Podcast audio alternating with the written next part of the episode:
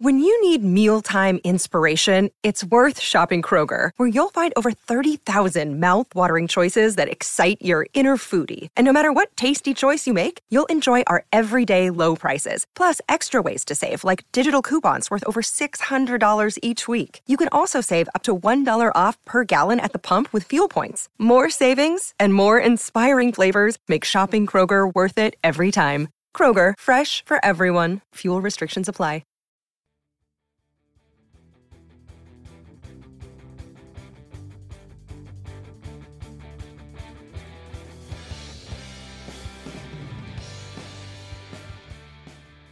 Ladies and gentlemen, welcome back for another week of Ranching Reboot. This episode is sponsored by our generous patrons over on patreon.com forward slash Red Hills Rancher. One of them could be you next week. Today, we've got a special treat for you.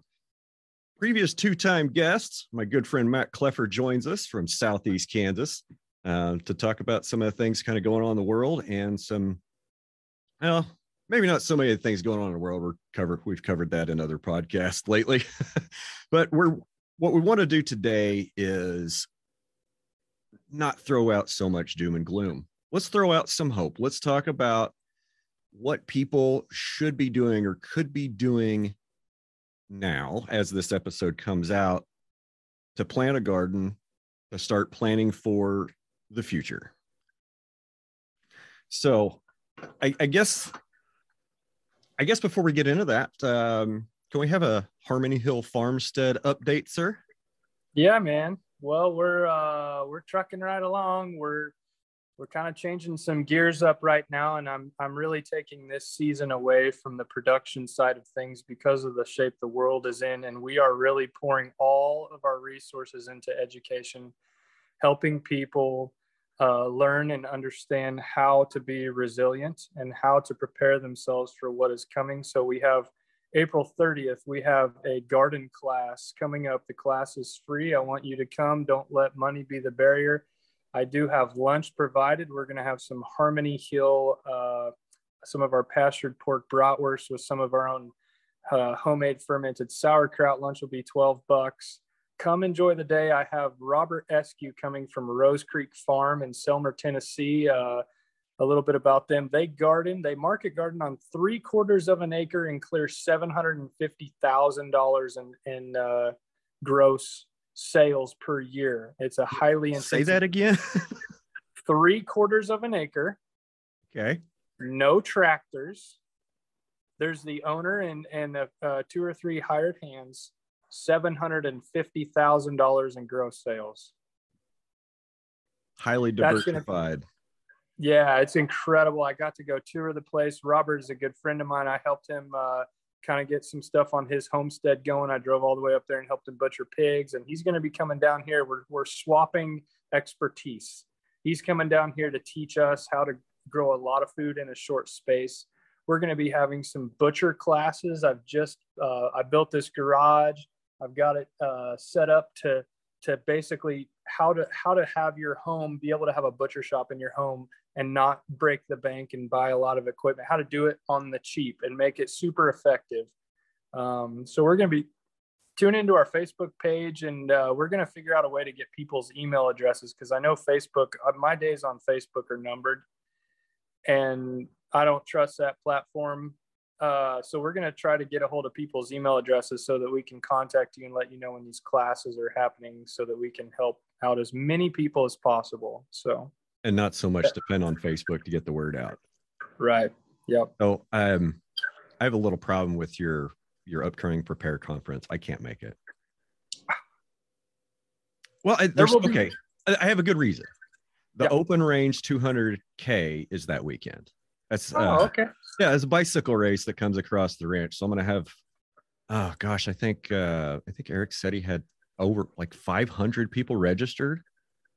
Yeah, 500 nutcases are going to go ride 128 miles through the red hills and sandy dirt roads and across some of my pastures and a couple other people's pastures. So that's going to be going on on the 30th. So okay, I, well, I kind of need to stick around for that and make sure that you know none of the cyclists die or you know get tangled up in the in the hot wire or get you know get their bike twisted up in the barbed wire or anything bad.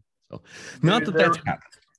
Yeah, there will be more. Trust me. We're we got a long ways to go in this and and uh yeah, there will be more. So but you're you're helping the cause just the same. So do what you need to do. So well, it I like doing that open range because it gives me a chance to share my land and the beauty and the views. Yeah. With a couple hundred people that are very health conscious mm-hmm. that want to come out and do these bicycle rides specific because A, they're hard, and B, because it's stuff that they never get to see otherwise. That's cool. So minister to that crowd, man. I I'll do my best. And I've always had it in the back of my head that someday I'll be able to sell sell that group beef that I raise off the ranch that they've been able to ride by. So yeah, that day's coming, man. I've had that I've had that one in my head for a while. I've been working that angle. So. Awesome. So building our soil health and community food culture. Yep. That's the way forward, right? yeah essentially metaphorically like i always i always think of like this is the time we're preparing to build the ark we're building okay. the ark right now and you always got to wonder like when that was going on god gave noah the image something's going to happen and he had to do that on faith of like he, he didn't see the bad stuff happening he knew in his mind that something was going to crazy. And he had the faith to be able to build that ark, and everybody else was looking at him and laughing at what he was doing to try and prepare for this event. And that's where we're at right now. And we're not going to talk doom and gloom today, but for those people that are awake and do see what's coming and you're in preparation for your ark, now is not the time to lose steam. Now is not the time to question this is like when you're in the outfield and you're you're watching the pitcher and the batter at the plate. I think I used this analogy in our last podcast, but you can tell where that ball is going to go before that batter ever swings the bat, and you need to start shifting your feet and running to, to intercept. Because if you're one step behind, that's going to cost us the game where we're at. I mean, literally, things are are progressing so fast every day. Yeah, I'm not a baseball guy, but I can understand the analogy. Yeah, and so before we get into the what and the how, for me, the why is the most important. The why is what is going to sustain you when everybody else is pointing and laughing out like there there's nothing there's nothing going wrong. Why are you doing all that gardening in your front yard? And why are you trying to learn how to butcher a pig? Why don't you come out to the country club with us and relax? I have this nice steak that the cook made that nobody knows where it came from, and these vegetables that came from halfway around the world, sprayed with God only knows what. So, the why you need to write your why down and probably tape it to your bathroom mirror. All of us do. You do, I do, everybody that's listening to this, and put your why down. And your why might be because I want to make sure that my family gets through this to the other side intact and that my legacy uh, is sought out through my relatives and my tribe and my community, whatever it may be. But I'm telling you, we have not seen anything like what's coming in the likes of multiple generations. And the way forward is learning to how learning how to do more with less because there is not going to be any do how to do more with more. How to get more corn with more fertilizer. How to get a bigger cow with more feed.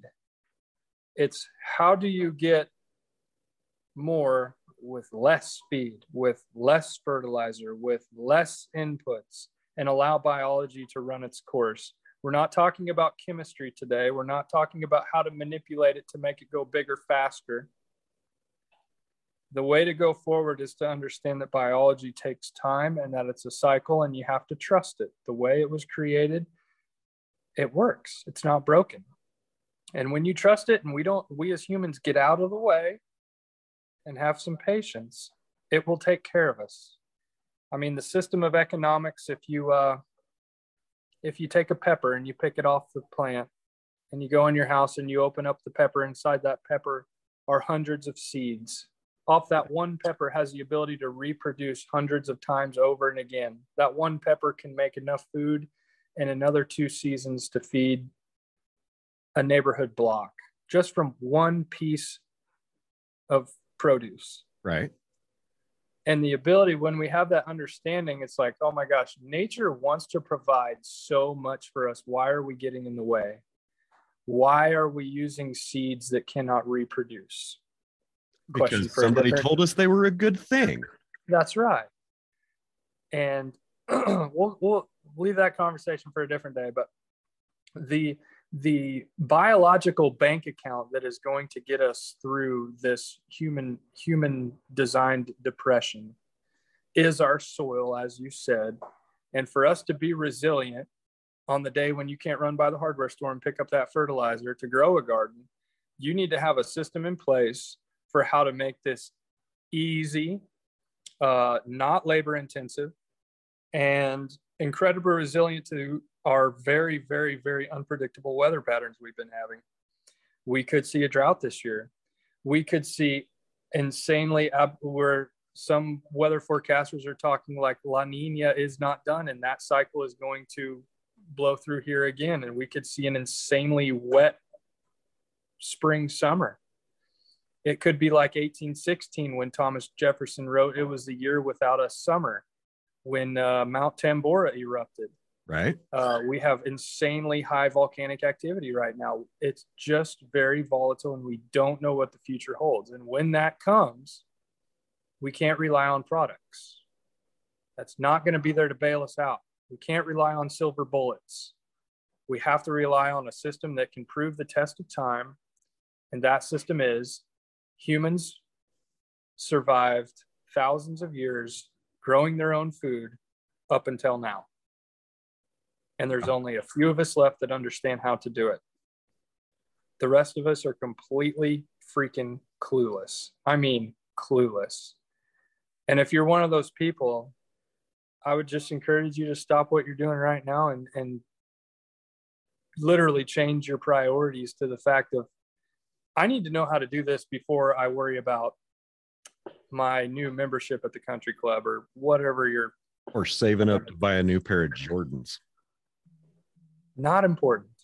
Not important. We're literally down to talking about survival. It's no longer about the fluff. Sell that stuff now. It, it's going to be worthless in a few months. Nobody cares about your golf clubs. Nobody's going to be golfing. Everybody's going to literally be trying to survive. That's how fast. Ask yourself this when Rome fell, you know all of these eastern european uh, societies when when they went down the trash how fast did it happen did the society see it coming no they never no. do never never it doesn't work like that people just the human species goes 100 miles an hour until they literally walk off the edge of the cliff and then they look back up and go what what, ha- what, what happened somebody throw me a rope it's crazy so um, yeah, let's. Where where are the majority of your listeners from, Brian? Are they suburbanites? Are they urbanites? Are they who who listens to this show? Who are we talking to? Uh, you know, I I honestly I really don't have that kind of granular demographic data. Um, it's broken down by you know by country, by city, or by country, state, city in a lot of cases, or like uh, you know some of the listeners in Europe. I've got listeners in Europe, a few in South America, some in Australia, some in Asia. Like I, it's pretty well represented. I'm not going to say like you know 100 people in you know in Africa listen. There's maybe like two, three, five, whatever. Um, I I really don't know. Uh, I've got. Are the majority of your listeners mis- Midwestern ranchers? My number one city and state is Houston, Texas. Hmm, so uh, okay. yeah, I I honestly don't know. I'd like to hope that at least half the people listening, you know, I, I I'd like to imagine that say we've got a 50-50 blend of of people already with boots on the ground doing mm-hmm. stuff. Uh, you know, looking for better ways, looking for more information. And mm-hmm. I'd hope that we got to the other half that is in the filing cabinet in the city or in the suburbs that's, you know, working a nine to five for somebody else that's interested in regenerative ag and soil health. I'd like to think that we've got at least a few people out there that you know are in that in that demographic okay. that we can talk to. Sure. Well, I mean, I I know there's even some some big time production commodity crop farmers that listen. Um, maybe not anymore. maybe not anymore. Maybe I've run them off. But I did I did have some guys that you know were were into tillage and chemical use and and things like that. That they're listening. Well, I wish I. Uh, go ahead.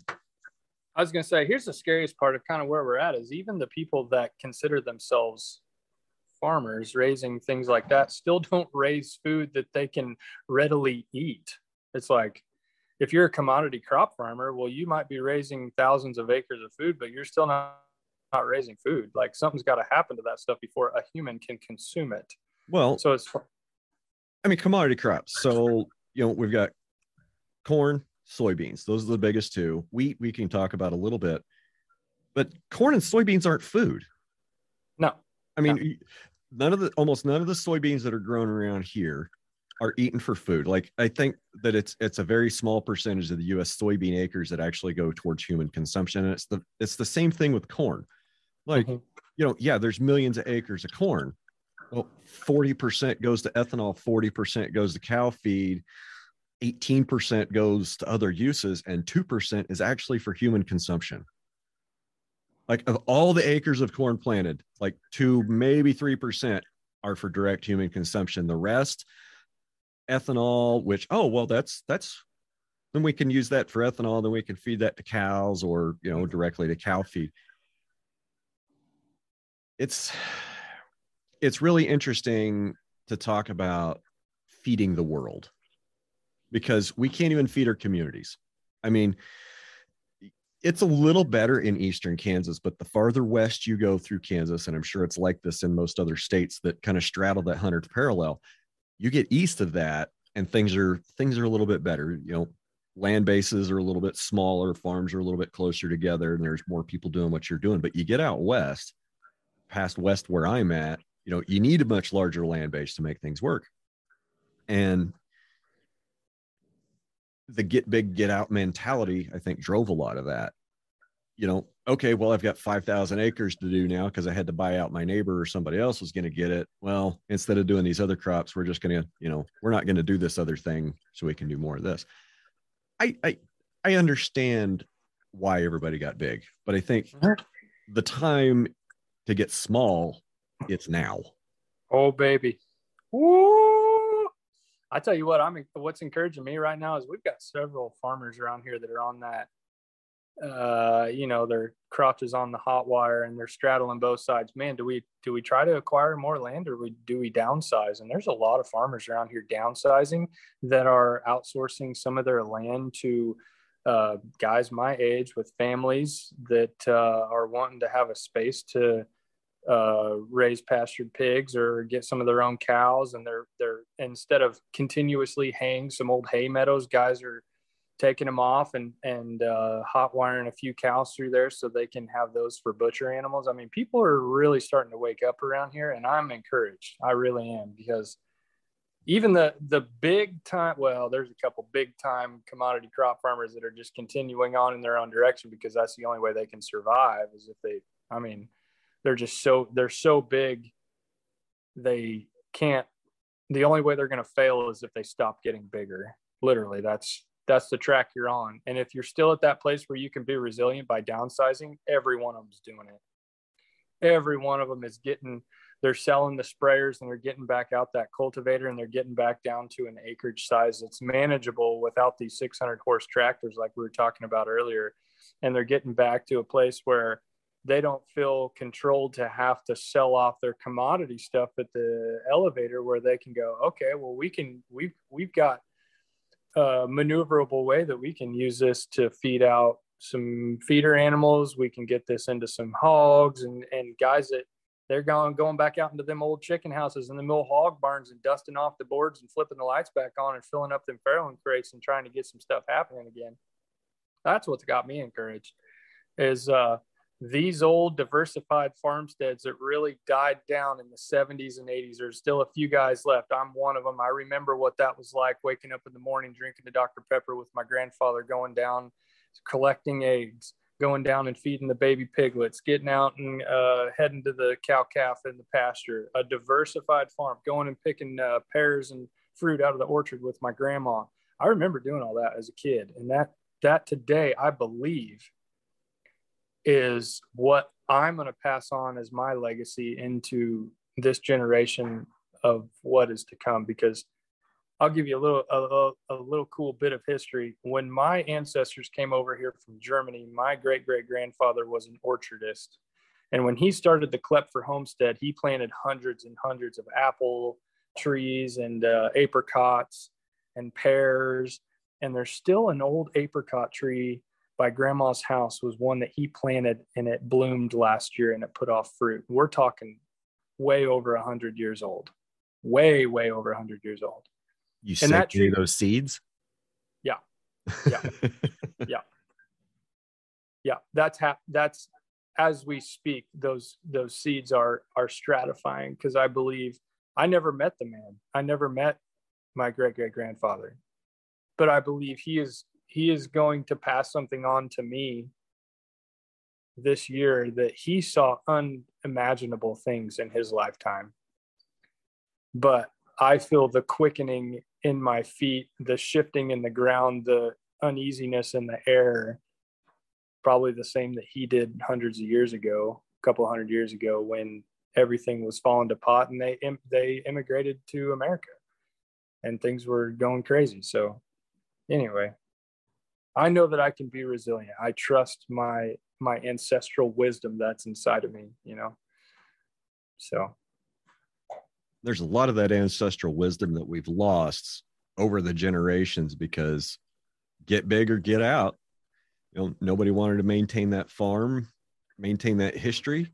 Neighbor bought it and history gets lost, knowledge gets lost. And yep. the the journey is trying to reclaim that lost knowledge of how to work with less, how to make more with less in this environment. Mm-hmm.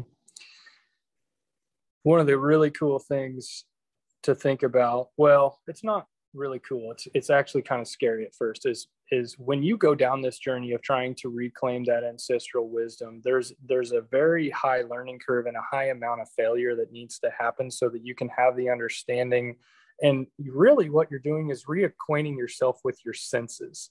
You know, you put your iPhone in your pocket and you're not allowed to get out that app to tell you what tree you're looking at or that botany book to tell you what plant species you're looking at.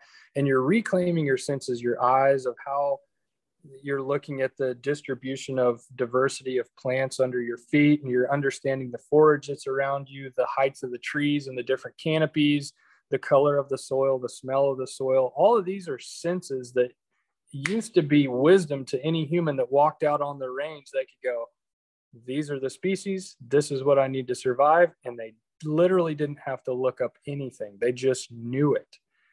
And you know, we're at a point today where there isn't that time to fail to reacquaint oneself with their senses and their surroundings. Like that's that's why the sense of urgency for you and I is so high right now is because guys we don't have time to go out there and and mess up. Like when it gets go time we're talking in a few months. Most people don't even have their homesteads or farmsteads. Like for me i planned out all, over a year ago i already have all of this season's grain bought to finish out all of my feeder pigs and i have records going with a couple area local area farmers to buy right off the field all the grain I need to get next year's sows taken care of and enough grass worked out with neighbors. I'm not I don't have any grain for my cows, but and I'm not really worried about chicken at this point. Uh, but I'm planning this stuff two years out. Fuel wise, I know how much fuel I need to grind enough feed for my pigs uh, to get through a whole year, and I'm I'm ready. I'm I was ready months ago, but you've also seen the handwriting on the wall. I feel like I got this vision kind of like Noah building the ark. Noah was given the ark or the, the vision seven years before the flood, seven years to prepare. That was how long he had. And that was when I quit teaching. I walked into my superintendent's job and I, I had, I knew something was going to happen. And uh, here we are. That was way over five years ago. That's the, and, we just, I just found the title of the episode Building the Ark. Building the Ark, baby. I'm telling you. I've I've I've made videos about like that. There's a lot of people that are starting to get switched on of like, uh, maybe this crazy guy is right. Because at first it was like people point and laugh at me. Yeah. And then they try to ridicule you, and then they're like, "Oh man, I was just really hoping you were wrong, but you're not wrong."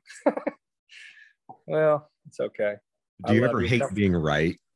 I do hate being right, but I I too wish I was wrong. I too wish I could just continue with my comfortable government job and teaching school and drawing a little paycheck and coming home and living comfortably, but we're not there.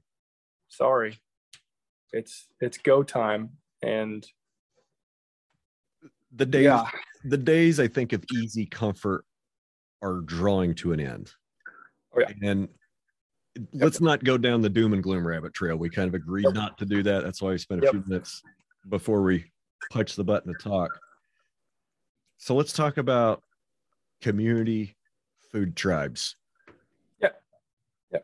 How do we how do we reach those people that are living I, I don't know, let's just say like in Derby or Lenexa or you know, somewhere where they've got a house and a yard or maybe even an apartment building and you know, a sunny south facing window.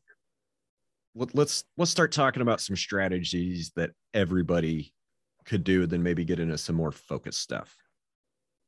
Yeah the biggest thing is is number one building relationships i think because if you're in that environment you are not in a place where you can get yourself through a highly tumultuous age that is going to last multiple years unless you have a relationship with someone that can furnish you protein and protein is the is basically the the ticket through a a famine. I mean, if you don't have protein, your immune system gets bogged down, you get sick. The healthcare industry is extremely taxed and stressed from every you know, every direction. And if your body does not have adequate protein, you're not going to make it. So, building a relationship with a farmer, a rancher, somebody that does have access to any kind of livestock whatsoever, please don't be picky. Please don't come and whine about you like you got an old bull and all you could do is make hamburger out of it. I mean, then do it. That's uh, if, that's 500 pounds of hamburger, which feeds a lot of people for a long time. Yeah, like at this point, complaining about, you know, it ta- it tastes gamey. Well, that's you can taste dead then you know? Like your taste buds don't, don't work when you're dead. That's right. That's right. So building those relationships with the right people uh, for your suburbanites is number one key. Ensuring food insurance if you're not in a place to get protein fine now as far as your little home or your little backyard I'm what I'm going to do instead of giving you the information is I'm going to I'm going to name drop for a second and give you names of people that you can get online, watch their systems and see which one fits you, fits your personality, your surroundings, which one you like the best. Because there are way better people out there than that than me. My specialty is building relationships and networking. That's what I do best. So if you if you want to jot down these names, there's a, a couple guys up in Canada as far as market gardening go. The number one is uh, Curtis Stone, and he has a platform called from the FromTheField.tv, and he has thousands and thousands of videos about how to grow a lot of food in a in a very small space. Okay. The second one from Canada is J M Fortier, F O R T I E R uh, he and Curtis are neck and neck in terms of uh, in- insanely innovative content. Uh, that and their systems are, are very similar.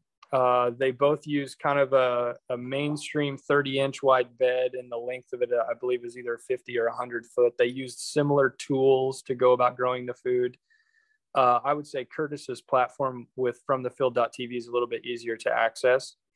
For the people that are in the northern United States, there's a guy up in Maine who has designed a mobile greenhouse system and and does year-around vegetable gardening in Maine. And really, uh, I believe his one of his books is called The Year Around Garden. His name is Eliot Coleman. Um, he has some really cool. Uh, I think he has four books that are just really, really good. What was the one you named? The book you named? I believe it's year-round gardening. I'm, anyway, I'm trying to take good notes, so I make sure I have these in the show notes. Sure. Um, I'm trying to think of. Oh, yeah. Obviously, my buddy Robert works with Ray Tyler over in Selmer, Tennessee, at Rose Creek Farm. Ray's got a couple courses and classes, but it's more so geared towards the microgreens and lettuce and and really fast uh, high turnover crops. Uh, that's what Ray has really tailored his farm to, and man, he is killing it um, in terms of, you know. But the biggest thing is for me, I have upgraded my garden setup this year to make it way more hands off. Uh, I went. I'll, I'll just kind of give you a rundown of what I've done. Uh, to make gardening not consume me because I got four kids. They're all doing baseball and we're busy in the summers, you know.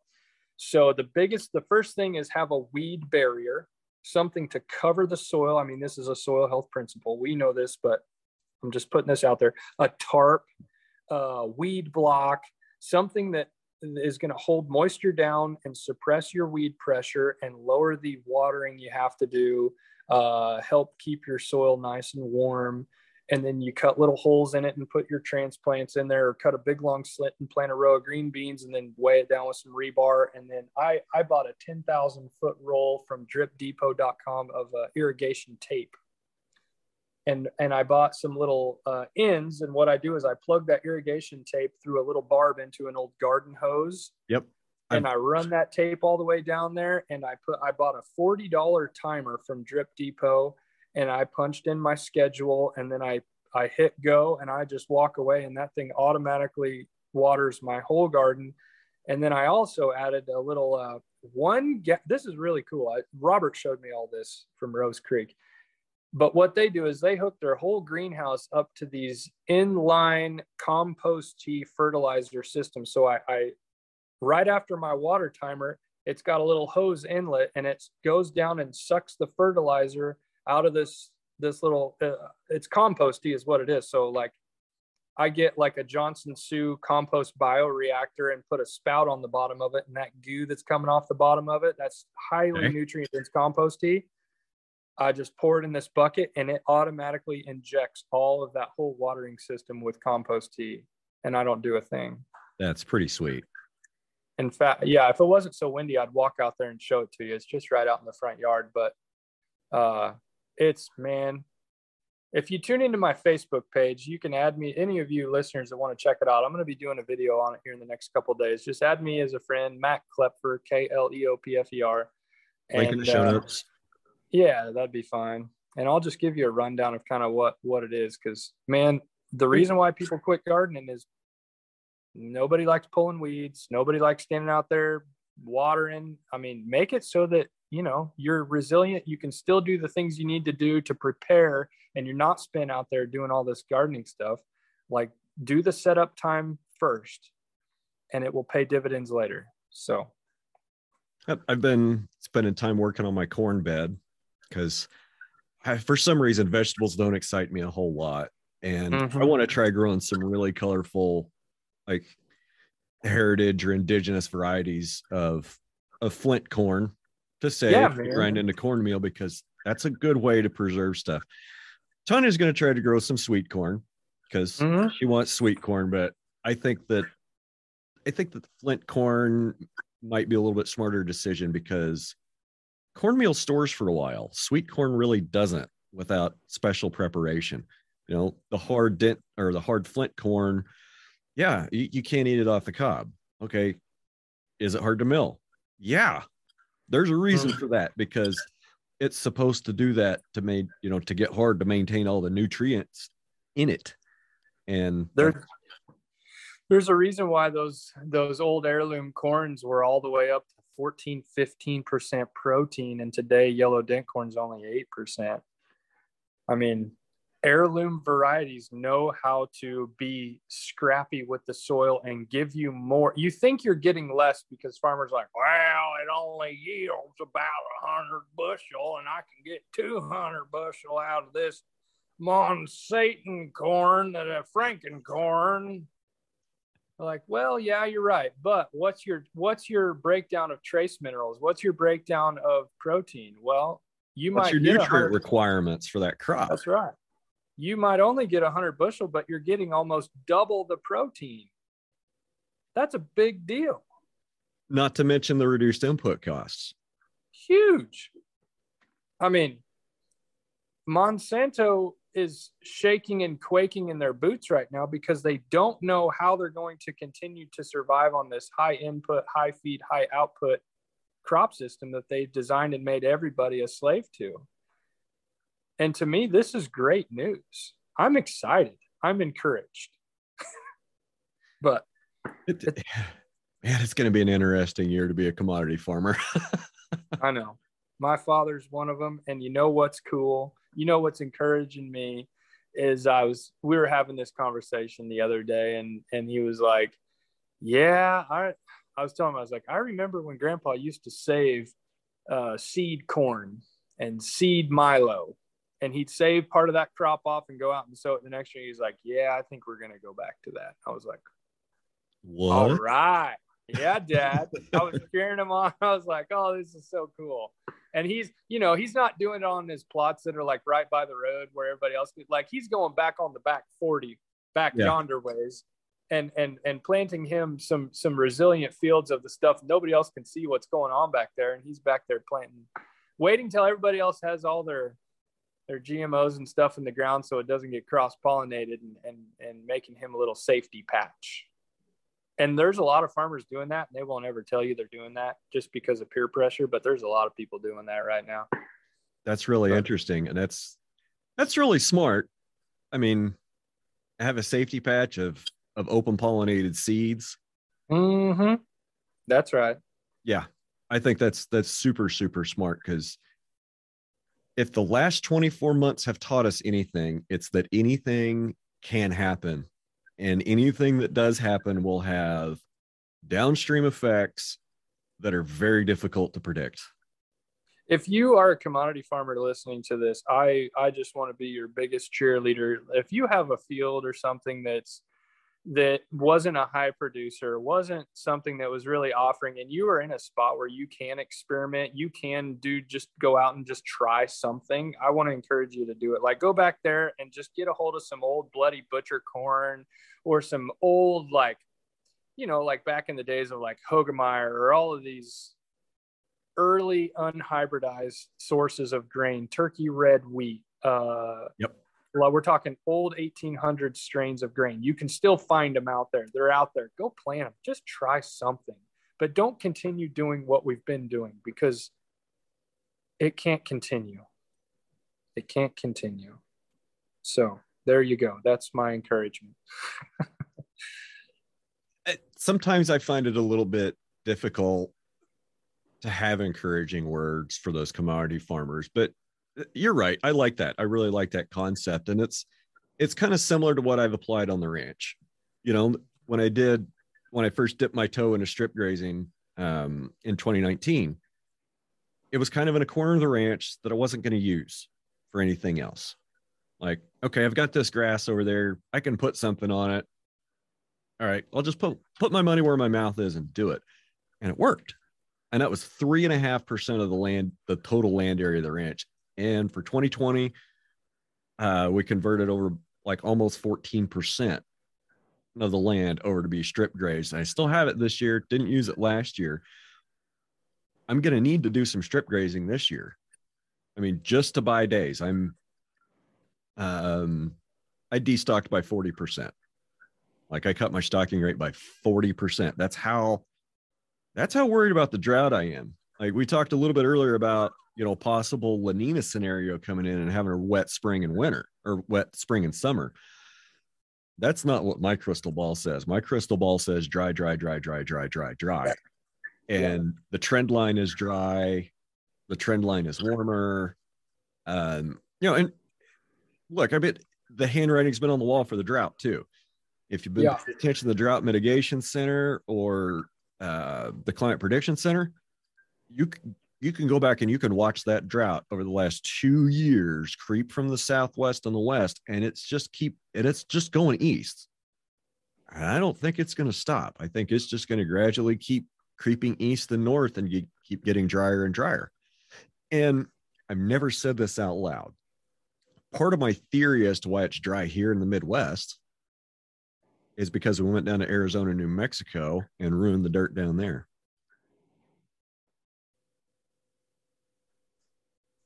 Uh, it's, I mean, you look at the history of this planet, grow zones shift. All the, the Sahara, what's that? Yeah. The Sahara Desert used to be a very fertile place. It hasn't always been desert. And any civilization who depletes their soil depletes themselves. Sumerians, Babylonians. I mean, it's it happened in South America with natives. That's why they had to keep moving around. Uh, Rome fell because their soil gave out. Their quote irrigated agriculture failed. You know, and Rome had a very similar situation to what we have. They had, yep. you know, a quote democratic government.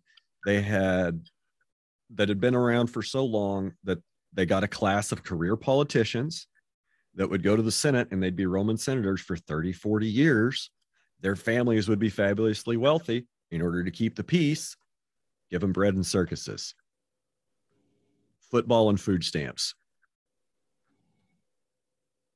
And when the entertainment value started, you know, when not the entertainment value, when they couldn't provide food, enough food, that's when the people get really upset. When the government has told you for years, we will take care of you, we will feed you, we will take care of you, we will feed you. And then an unforeseen, an, I'm not going to say an unforeseeable event because these events are foreseeable, they're predictable to anybody that understands complex systems theory. Like complex systems will eventually fail. And the more complex the system, the more failure prone it is. Yep. And we're in big we're in big trouble. Yeah, we are. Now, I mean, we could look at this even from the value of entertainment. Look how much everyone in America is so unstimulated by the the things that used to entertain us. Like two black guys had to slap the crap out of each other to get people to even notice that there was an Oscars award two days ago. Otherwise, nobody would have ever known that happened. Nobody cares anymore. Nobody, people are, are not even watching football and baseball, the, the main sources of entertainment that people used to clue into to, to tailor their whole lives around to get season tickets and their kids to play sports. And it was all about the sports and the entertainment value. Now people are like, I really don't care. I really don't care. And well, that to me is CNN gets like what a million viewers, maybe Joe Rogan's podcast is like 11. Slay, it's like slaying CNN by a lot on every day. Every yeah, he gets like he gets like 11 to 12 million listeners per episode. Per episode. Like I don't even have a fraction of that for total downloads yet. yeah. it's insane. But to me, that's encouraging is like the mainstream sources of entertainment and information are losing their their uh, ability to manipulate and and s- just guide the population so quickly that they're going to resort to some pretty drastic measures here pretty soon to to try and force control like because they're losing it that quickly.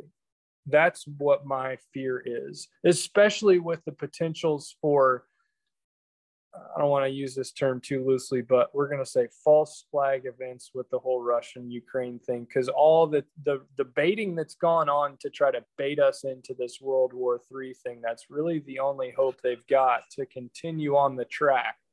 And to me, like I don't want to go down that hole today, but literally, you have to you got to see this these moving parts coming because if you don't understand the dire situation of how volatile this moment in human history is you're going to under prepare One and you need to prepare not just enough for yourself but for your family and enough people that could come to your place as laborers to help in the struggle. Yeah, and that's, Like, that's something we got into a little bit before I pushed the button. Like the Yeah. labor issue is is an issue. Yeah. That's So- why there's yeah go ahead Go ahead. Well, I'm just saying, like, that's already an issue with our current system. There's crops that are literally rotting in the fields out in California because they don't have the labor to pick them. And if you're in a place where you're trying to feed yourself, there's a threshold of how many acres you're surrounded with, how much food you're trying to raise, and how much manpower you need to help with it. And when it comes down to a system, you cannot rely on machines to help uh, multiply that level of production. We're literally reliant on manpower. Uh, and I was having a conversation with a contractor the other day. I says, Hey, how many men do you have to hire today to get a job done compared to 20 years ago? Because he was he just had these rough looking guys working for him and they were struggling and they were just lagging behind, you know. And he's like, Man, it used I used to be able to hire two guys and we could work all day in the sun all year round, just banging stuff out. And he goes, It takes me six guys to get done today and three times the money to get done what I used to be able to do with two. And uh, I said, Well, what about these Amish characters? You know, I we've got a lot of Amish around us, and guys are starting to really hire them to get construction done. And they're like, Man, you bring six Amish guys out in one day, and crap, they can build half a house in one day. I mean, Yeah, it's no just kidding. insane what what that manpower can do. But they have not lost their skills and ancestral wisdom through all this. And people might point and laugh they're running around riding horses and buggies, but I'm telling you what, they're going to come out of this deal smelling like a rose. I've thought for the longest time that the Amish will be the last. They will have the last laugh. The Amish, the Mennonite, you know that that whole sect of of, of religions that that shuns outside world connections and doesn't rely on inputs and doesn't want to be a part of the Western Christian world and and holds to those old older values. And I'm probably going to catch a bunch of hell for saying this, but they also really respect traditional gender roles. However good or bad that is, is up to interpretation. I can see a lot of benefits in it in their culture, and there's also some pitfalls, for sure. That's, I guess, that's probably all we need to say about that. But I've always admired any of the Amish or Mennonite people that I've ever had contact with, with their work ethic. They're just, they're just genuine, humble, and nice people. Mm-hmm. And I even kind of had a thought one time several years ago of shaving the mustache and running away to join the Amish, but uh, yeah, I didn't do it, of course. It's uh yeah, and the funny part is is like every psychologist that has studied all the different uh civilizations where you know they basically break down the barriers of the gender roles what ends up happening. And no, no psychologist like regurgitating this data but it's it is true data. It is true information that the civilizations that end up breaking down those barrier those gender barriers are the ones that in the long run basically destroy themselves and the ones that have the longest running traditions are the ones that uphold though and honor. It's not from a place of like you know i'm not into you know not allowing a woman to vote but i am for the sake of of really nurturing and protecting that sacred masculinity and that sacred femininity because i believe there's true power in that. And when we try to mix them or or try to i mean you see it in the fertility of animals when when you got uh, bulls that are uh, are feminine and cows that are masculine you lose fertility issues Bulls I with it's big just- butts and cows with big shoulders. it don't work you can't and i mean that's first we did it's kind of funny. First we did it to our food system and then it happened to us. Huh. I mean, it's almost like what we do to our food system affects us. It's like you are what you eat. What? I've never heard Uh, that before. I can, uh, I tell you what, y'all uh, go out there and find you a YouTube video called uh, "The Red Solo Cup Cow" by uh, Steve uh, Campbell, Yep, future and guest. listen- Like we are booked. His will be coming out like two weeks after this one, I think. I listened to a really cool video of him and Gearld Gearld Fry, Gearld Fry and Steve Campbell, and it blew my mind. But they talked about the uh, the the kind of running onset of the fem uh, the feminine bull and the masculine cow, and I I took that and ran to it from to a human standpoint. It's like, golly, boy, he's really right.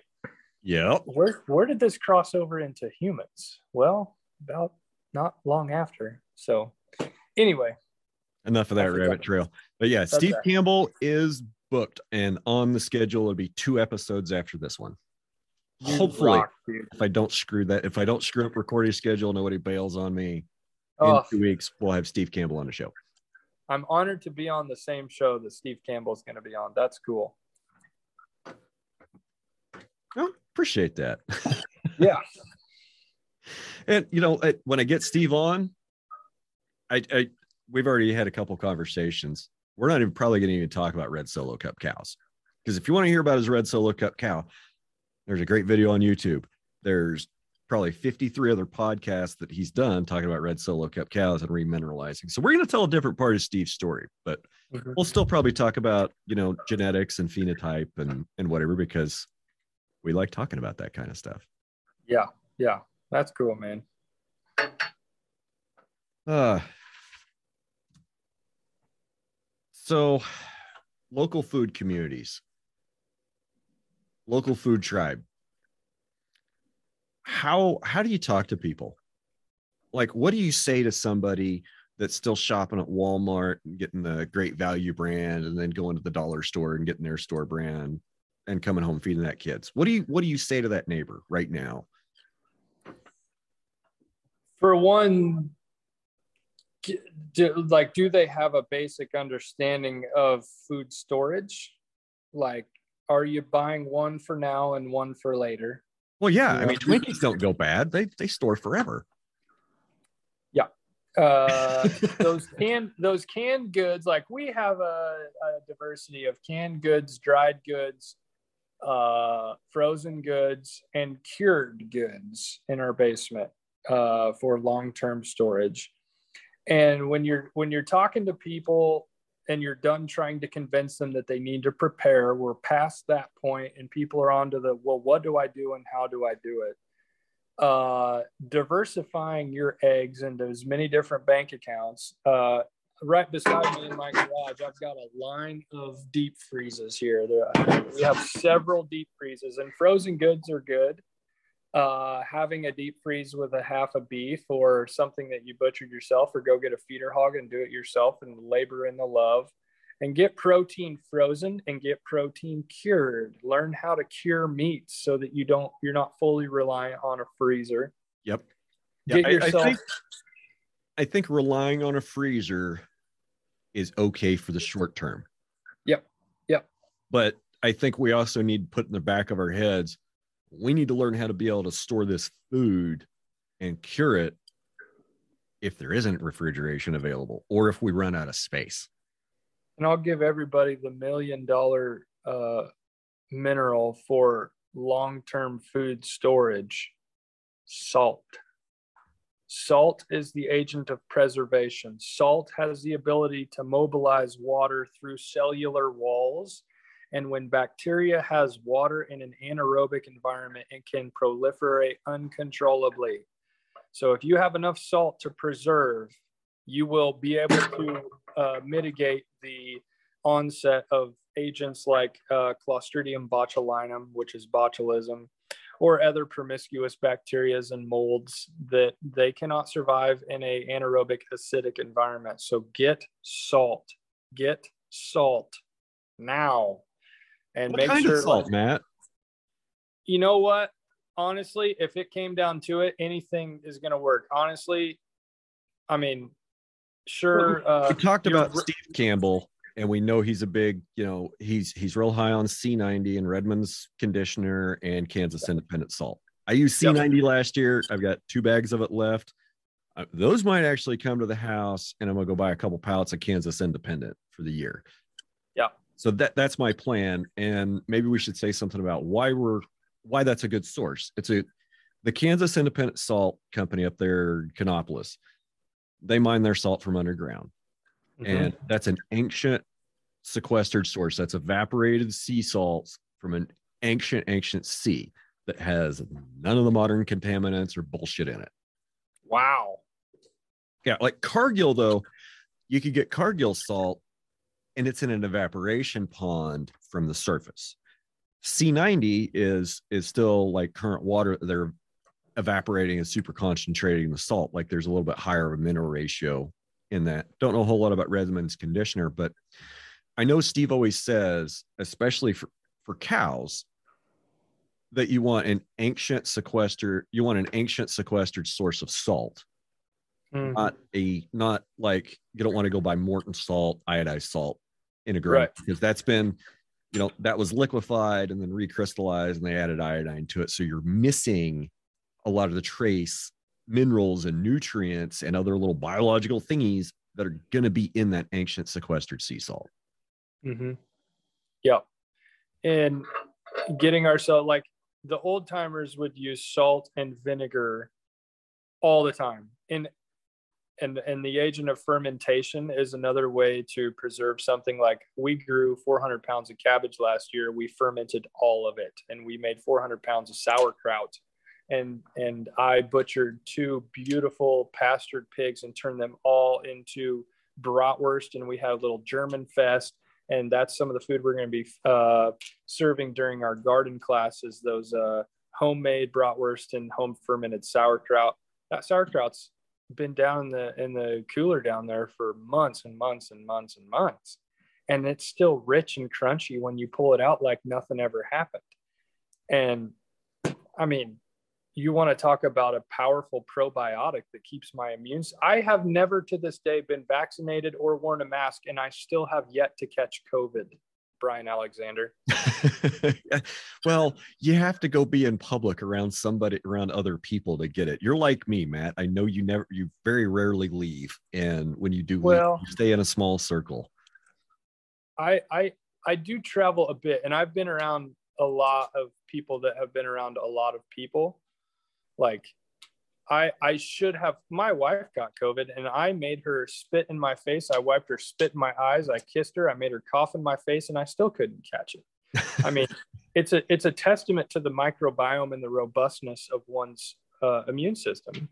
I stay very current on all of my supplements, which should be another point of conversation for uh, hard times. Is is making sure you have enough health supplements and understanding of basic body anatomy, physiology, and and maintenance to have a good lean muscle mass, healthy metabolism, and very robust immune system so that you're not an easy moving target for a virus or bacteria to come and just wreak havoc on because man i'm telling you what you already said covid so spotify is going to flag me for covid-19 content so oh. like, if your body's immune system is functioning properly, a weak ass cold like COVID 19 won't bother you. I see your cup. I love it. Yeah, can it flag that? Go ahead and flag that. Whatever. uh, you'll anyway. have to go to, fans. You'll have to go to YouTube to see what we're talking about. Right. Sorry. Anyway, I hate I sorry I ruined your your unflagging parade, but Oh no, yeah, it's fine. They, They've already flagged a couple of my episodes. Totally cool with it. They could flag away. Okay, good. Uh, yeah, as far as making one not an easy target for susceptibility to, uh, you know, cold and flu season, uh, making sure your body, like kind of almost making sure you're in fighting shape, making sure your joints are healthy, making sure that you're you're uh, breathing and your metabolism, your circulatory system, are you reaching your VO2 max every day? Are you getting out and, and and pumping your heart rate? Are you burning all the glycogen out of your muscles every day?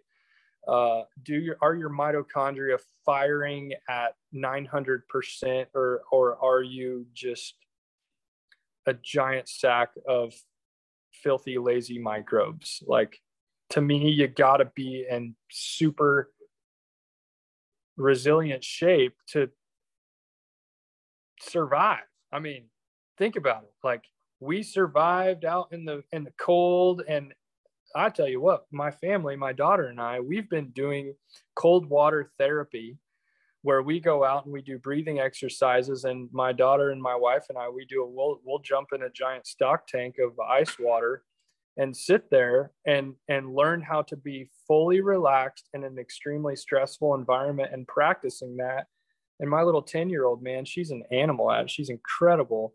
Uh, but you know, for us, it, it is a way for us to, when things are going crazy around us, we have total control over our our mental state and and don't succumb to the outside environment and just stay calm we don't put ourselves let ourselves go to fight or flight when everything's going to hell in a handbasket around us.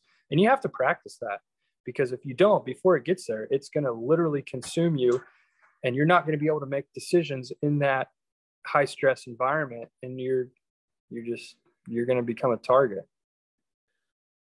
Thought uh, like a saying comes to mind like when you're in the middle of the shitstorm look around for the one guy that's kind of calm because yep. he's just standing there planning and he's about ready to cut fence and bail and you better be on his leg when he moves or you're getting left behind that's right that's right mm-hmm. so you're yep. talking about about supplements what what yep. kind of supplements are we talking about? What what does Matt Kleopfer take? I mean, outside of your normal daily multivitamin stuff, the biggest kickers for me are having adequate vitamin D. First and foremost, like your testosterone as a man and your metabolism and so many things can't function. Your immune system cannot function at an adequate level if you are deficient in vitamin D. And 95% of the people in our area, our latitude, longitude, are deficient in vitamin D. That is. Do they just not ever go outside? Dude, here's what here's what really made me skeptical. Last year, I was I was very diligent going outside, taking my shirt off, spending time out in the sun in all parts of the day, morning, afternoon, evening. I got a good tan. I, I got lots of sun to body contact. Uh, I was laying out in the heat of the day and I was like, man, my vitamin D's got to be banging. Well, our county health department had a little health fair where you could go and get your labs drawn for free. You could get your testosterone, your vitamin D, uh, your uh, A1C, your T3, T4 uh, uh, thyroid panel. And I was like, cool, I'm going to go in and do that. I went in and I was in the very lowest percentile of vitamin D. And I was like, what? And my wife, she does not get out in the sun, but she does supplement. She does take uh, about 25 to 30,000 international units of vitamin D a day. And she was double, double what I was. That's really, that's angry. interesting. I was angry and I was like, there's no way. This is, this is not right. So I started I started supplementing after that. made me a believer of like, okay, when we talk about sun, we're talking about lots of sun. I mean, lots of sun. Because I, I went, I, I sought, sought out some different sources on Weston A. Price and the Wise Traditions podcast about this. And for us to have adequate sun, I mean, we're talking way more sun than what I was doing. And the other thing is they also got vitamin D from the food, and I was not doing that adequately. So, yes, vitamin D, we got a supplement. Most of us are so vitamin D deficient, it's unreal, and our immune systems cannot function without it. Uh, the other things, I mean, small things that are not as important, but still play a, a pretty vital role, like making sure that it, for especially for women, women have so many more moving parts and the complexity of their daily health has so many more vulnerable spots to get kinked up and out of whack with all the hormones and reproductive system and everything making sure that our thyroid in our body is producing adequate T3. T3 is basically like the energy hormone. Okay. And making sure that when we eat, uh, there's a couple cool little gadgets that can test our our uh, our glucose and our insulin, like making sure our insulin doesn't spike. Uh, doctors put people on this pharmaceutical called metformin, and what metformin does is it manipulates the mTOR pathway, which is the mammalian target of rapamycin. Basically, what it does is it tells your body not to react to high insulin and keeps your insulin suppressed. Well, if you were to eat a meal, when did you last eat? Uh, last night because I kind of do a little intermittent fasting thing. Yeah, man. Okay, that's awesome. Good for you. Oh, okay. So, let me let me put the asterisks there. This morning, I had my supplements, which is I take beef organ pills. Uh huh. Yeah. And honey. So that's yeah. how I, I, start my day with beef organ pills, honey, and coffee with real heavy cream. Okay. And that, so that's you, what that's what generally fuels me till about three, four, maybe five o'clock. Okay. So off of that, you got cream, which is a fat. So you are going to have an insulin spike. It won't be very big, but you did spike insulin. So when you spike insulin. Let's say you have a, a high carb meal and you really spike insulin like people that eat biscuits and gravy for breakfast and then they come out and eat it. I have to take a nap. uh, yeah i mean your body just goes into brain fog. You can't think. You're tired. You're lethargic. Well if you would have taken about 20 minutes after your meal and done a serious post meal workout for about 15 minutes lots of squats hit your heavy muscle groups, that would suppress your insulin uh, 30%.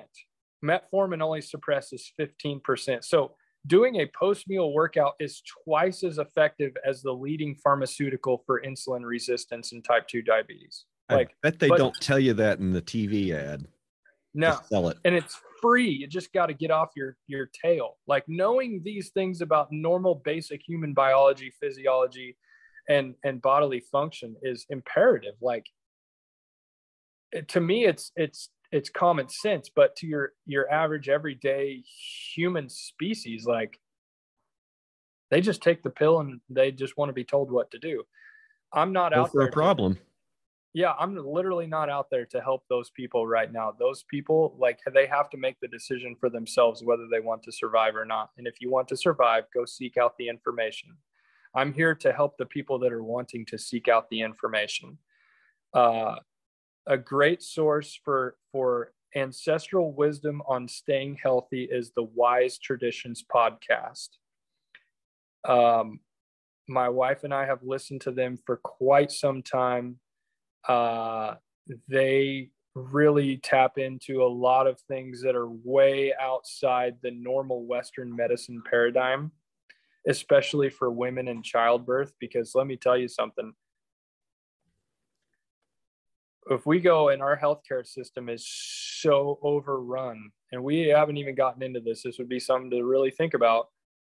And we can't even get into maternity wards and the in basic human reproduction anymore. Not being able to have a baby unassisted at home, maybe with a midwife, is something that most 99% of humans have never thought about. That but I think most humans would be absolutely horrified at that thought. It is something that, well, my wife, she has been literally preparing for she loves babies and reproduction and helping people have babies and she has been preparing herself diligently to help people do that without all of the amenities of Western medicine maternity wards. At home without an epidural. She had she did the last one like that. No epidural. It wasn't at home, but she did it. You know, she wanted to know what it felt like, what to do. And it was insane when she began to trust her body and relax and give it time and stay focused. It was amazing how the body just knew what to do and not forcing things like you know you've watched so many cows be born that cow knows what to do and it's not stressed out it just it goes into this I actually I don't sit around and watch them because it stresses them out. Like, right. oh, okay, you're you're gonna have a baby. Cool. I'm gonna go over here and check these other cows and let you do your thing. Like I yeah. Humans are no different. But we pack them in this hospital with beeps and sirens and nurses coming in every 20 seconds. And there's all it's just a very high stress environment and it's so unnatural. It's so unnatural.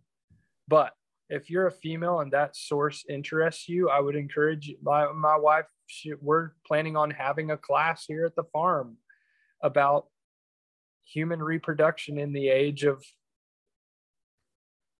nobody there to help. The, the age that we're getting ready to enter. Right right? And you know the funny thing like we were talking about the amish earlier like to them this is like well is there any other way? I mean everybody just has babies in their barn in their house right? I mean that's what everybody does.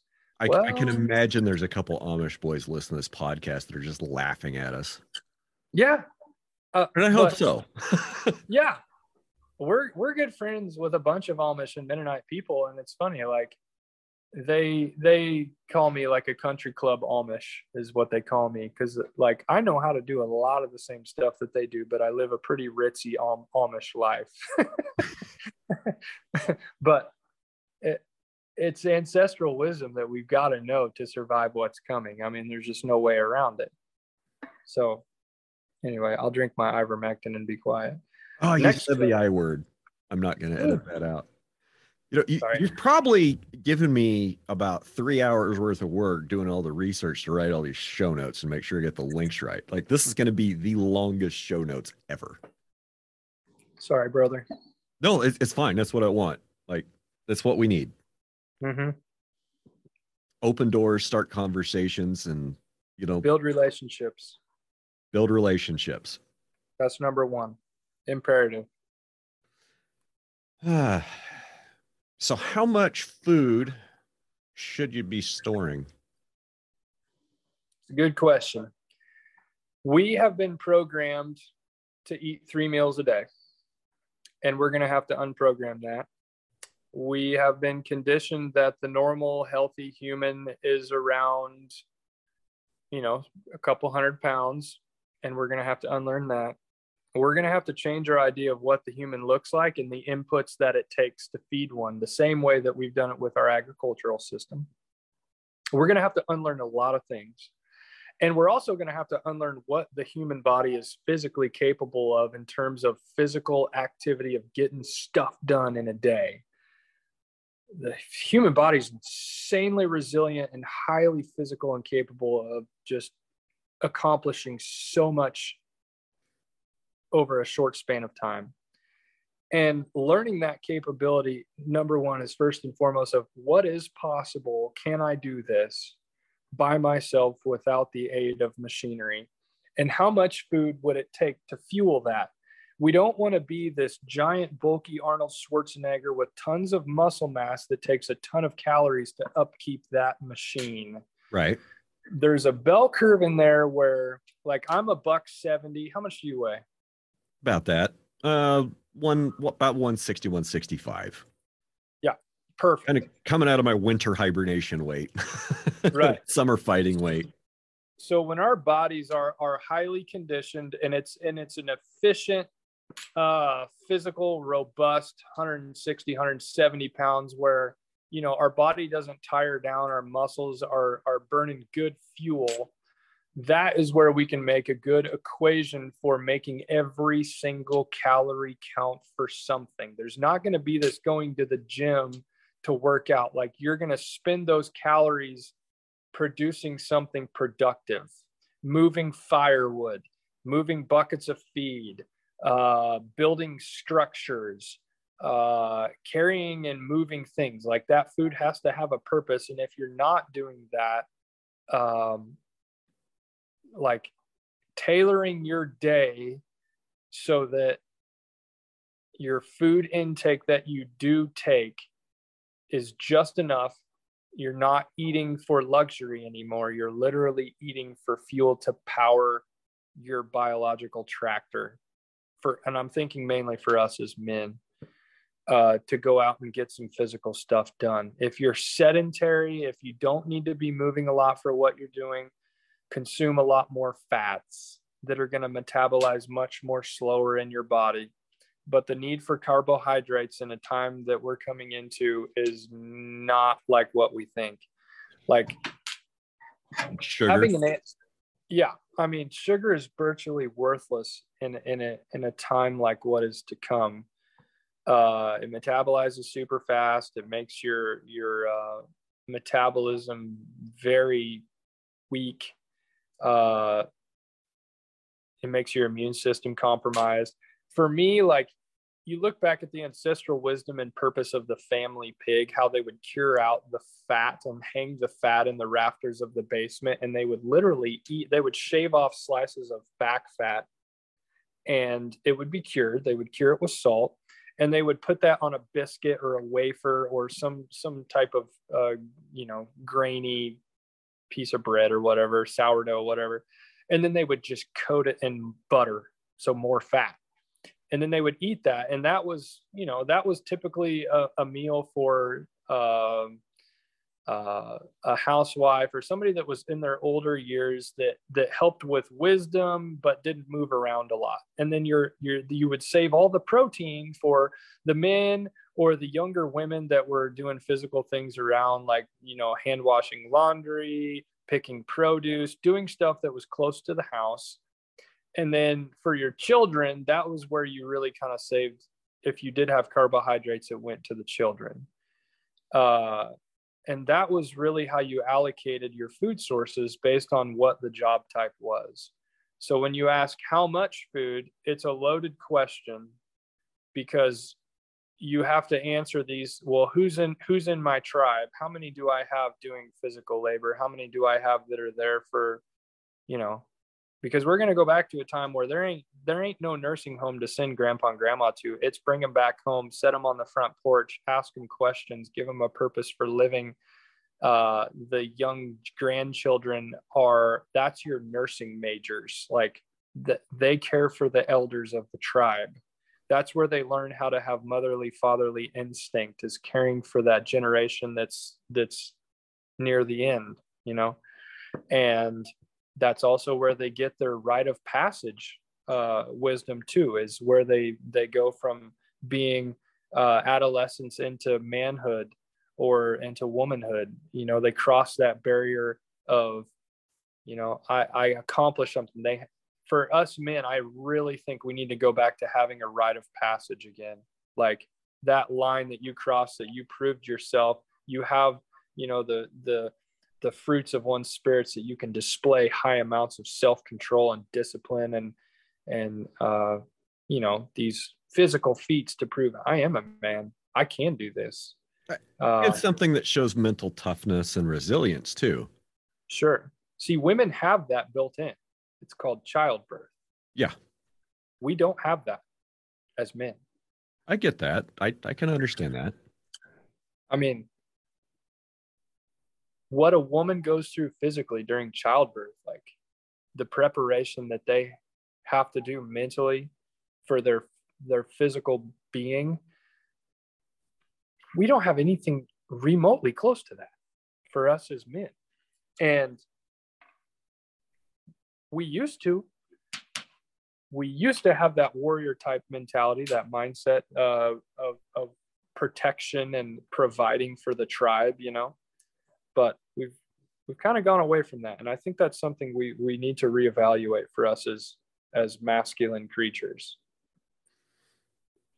Yeah i mean but then again you know when we start talking about traditional gender roles and man as a protector and you know that gets people upset that gets people upset in today's society and maybe people should be upset maybe people should be upset that we've strayed so far from anything that remotely resembles a sustainable way of living together on this planet.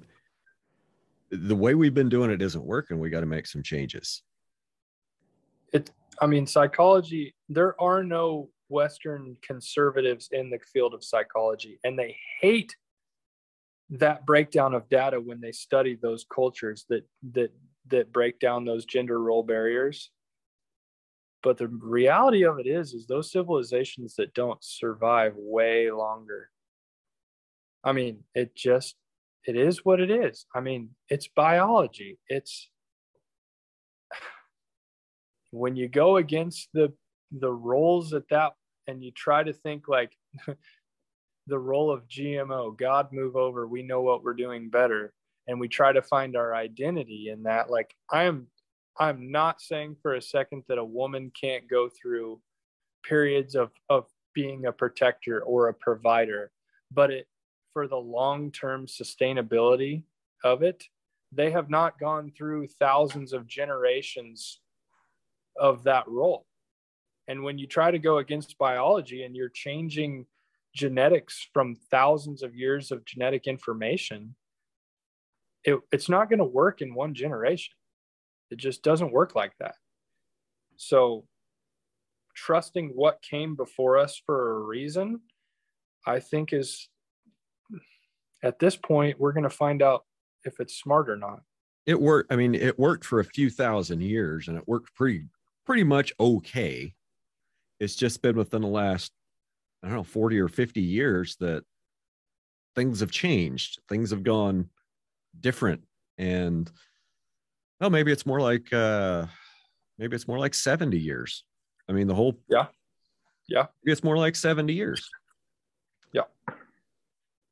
You know the not saying the whole women's rights movement was bad no i'm not i was i was under the impression that the cia funded a lot of women's right a lot of the women's rights movements back in the 60s and 70s because uh-huh. it was in the government's best interest to get the other 50% of the people that weren't working into the workforce so they can make income and be tax slaves.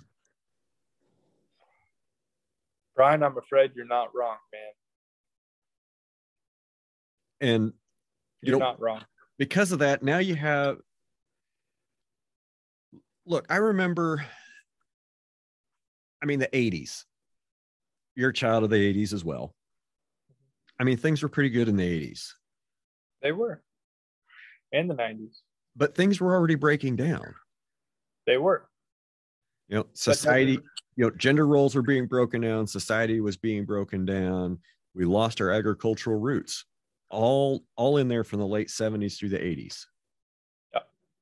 But you got to look at I think that the height of the entertainment fad really happened at the start of the 60s okay. when it was cool to be it was cool to have status and entertainment when the rise of the hollywood era began you know and that that really was the beginning of the end and oh man i'm gonna have to go back and look at it but there was a really interesting book called it was about the patterns of western civilization and the four seasons of spring summer fall and winter and it analyzed the start of winter for our civilization was 2008. That was the beginning of the end of the the fall season. I can feel that. And we really haven't begun to come to the snowstorms and the deep ends of winter until 2018. And that was really the beginning of the fall of the civilization. And it usually takes about 30 years for it to come to a spring. But those 30 years are awful. Hard. Hard. Hard. Hard. With a capital H. You know, the, the meme's been going around. Good times create weak men, weak men create hard times, hard times create strong men, strong men create good times. That's right where we're at, man. I mean, it's it's, it's not it's not hard. How are we going to live through it, Matt? How are we going to make sure our kids and our genetic heritage survives? Uh, le- yeah. Let me give some encouragement and just quick things we can all change. We all have the power to change in our life right now. Number one, are you are you in a place where you are fully reliant on uh, anything from the government? Okay, uh, making oneself resilient financially, physically, mentally, emotionally, relationally, uh, is is huge and building relationships with people that it, you know what? If you got to kiss your sweet job and your sweet car like get all the luxury stuff out of your life right now. Get rid of the rv get rid of the boat get rid of the golf clubs uh, get rid of the season tickets at the racetrack and get yourself to a point where you are a warriors travel light. Yes okay so don't don't be super weighed down with tons of things and stuff and equipment and and uh, anything that you can cut ties to that allow you to be to a point where if you have to basically relocate or translocate somewhere uh, having family you know just have a good phone evening phone conversation and a cold beer with a family member that maybe he's got that 40 acre back farm or something like hey man i let's let's talk let's talk crazy for a while. If, if, if stuff really got bad could we meet out at the old barn back at the the the, the mulberry patch when we were kids we used to go fishing at? And and i mean you need to have a a bug out. It's kind of fun to talk about honestly to, to have a bug out location and then I, a place in your mind and, and, a, and a packet of seeds and a i have a bug out bag my wife and i do and we where, have where are you gonna go? For me? Yeah. It's i used to have a bug out bag packed but then i start thinking where the hell am i gonna go? Like my if it problem, gets that bad out here there's nowhere left to go. My problem is is we are really close to a, a main highway. So for me if it got that bad and we're talking it's got to be really bad. Like the roving armed gang stage right right uh I hopefully have, we're still two years away from yeah but we're always nine meals away from complete cacophony yes and if that started right now okay what is today tuesday Monday. Hey. What is it? Be Friday. Yeah, Friday. We, we, we, would, we would literally be, we would literally be pointing guns at other humans, killing them to get food by Friday. What do you think about that for changing your plans? If that doesn't motivate you, like, oh, it'll be fine. We'll we'll wait. There's no waiting, guys. It'll be better next year. We just got to pre-buy and be smart this year. Things will be better next year you've got to start planning for major life shifting events. And if you're not, I don't know what to tell you. I don't, there's nothing you or I can do. Like I say, we're done trying to wake up sheep. We've got the lions awake. We're trying to equip them with whatever they think they need to make their their lion pride uh, be able to survive. And that's what I'm about.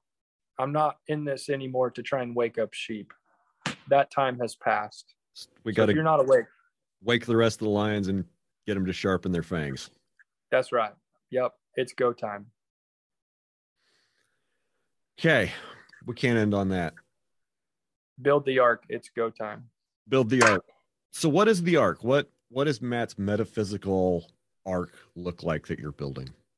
Yeah, man, it's uh it's a place that people can go to to reclaim their their physical emotional nutritional needs and have them met at a very deep level of connection with people that are like-minded many people when they come to our home we share dinner tables with a very diverse crowd. I'm a musician. I grew up in a very liberal, uh, you know, I went to school with a, at a liberal arts college for 10 years. You Nobody know? holds that against you. It's okay. Yeah, it's it's just part of who I am and I have conversations with people that are on that side with that mindset and I have people that I share a table with that are gun toting, Bible slinging, patriotic. I mean, that's more of who I am. But I'm saying the diversity of thought that you can surround yourself with is key. Uh, if you are somebody who is a very creative type person, and you do not have a very strict, highly disciplined business like mindset, you need to put people like that in your tribe. They're going to seem very rigid and not fun to be around, but they're they're going to save your life. If you're somebody like me that's a that's a dreamy, just out there, super creative, highly uh, uh, sociable person, you need to you need to surround yourself people that seem like they're super rigid, closed off, introvert that are very good with numbers and have an engineer type mindset. Put people like that in your tribe, people that are not like you, that don't think like you, that necessarily aren't going to be your quote unquote best friends, but people that have the will to survive and see the they have an open mind and they know that you're different. Uh, that's imperative going forward. Somewhere um, in everybody's friend circle is that one guy that's standing quietly in the corner watching the chaos, getting ready to cut fence and run. Yeah. Maybe that's you. If that's not you, you better find that guy in your friend circle. And if he's not there, you need to go find one. Yep. Absolutely. Um, next thing is is making your space highly protectable from a security standpoint um, making yourself resilient uh, like do you know how to defend your own castle? Do you have the ability if you are not reliant on 911 can you clear your own home with a firearm? Can you protect your own family?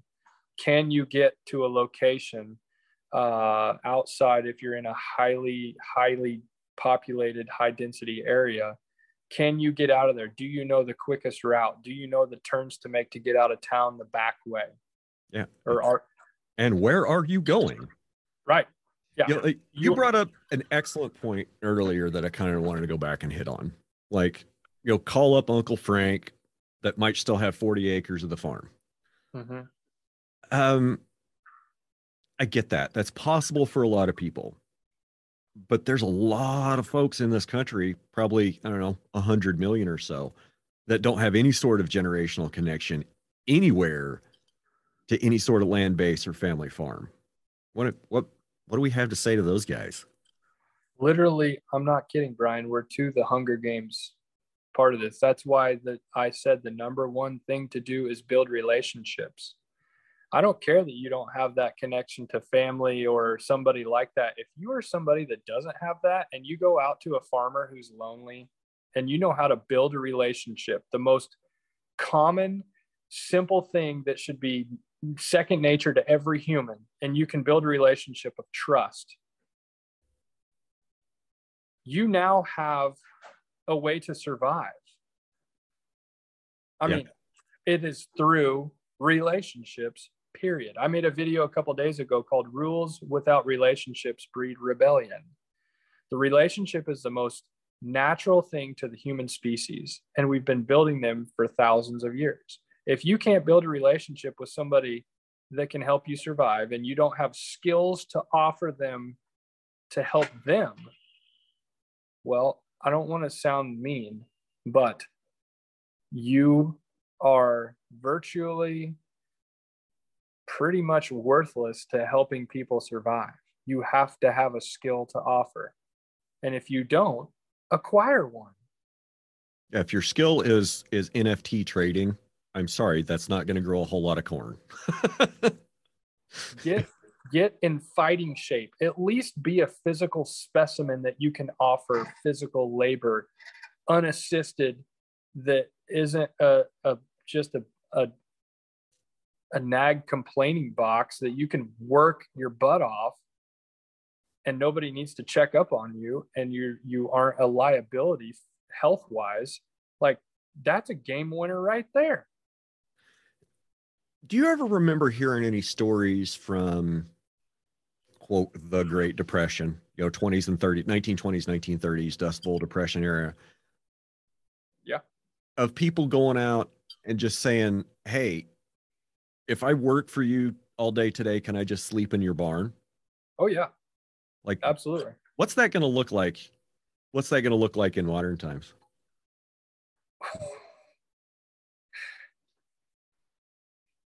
it's so hard for people to even imagine. In the Bible, they talked about a whole day's wage for uh, I forget the measurement they used, but it was basically the equivalent to like three pounds of barley. Basically, working your butt off from sun up to sundown for three pounds of barley.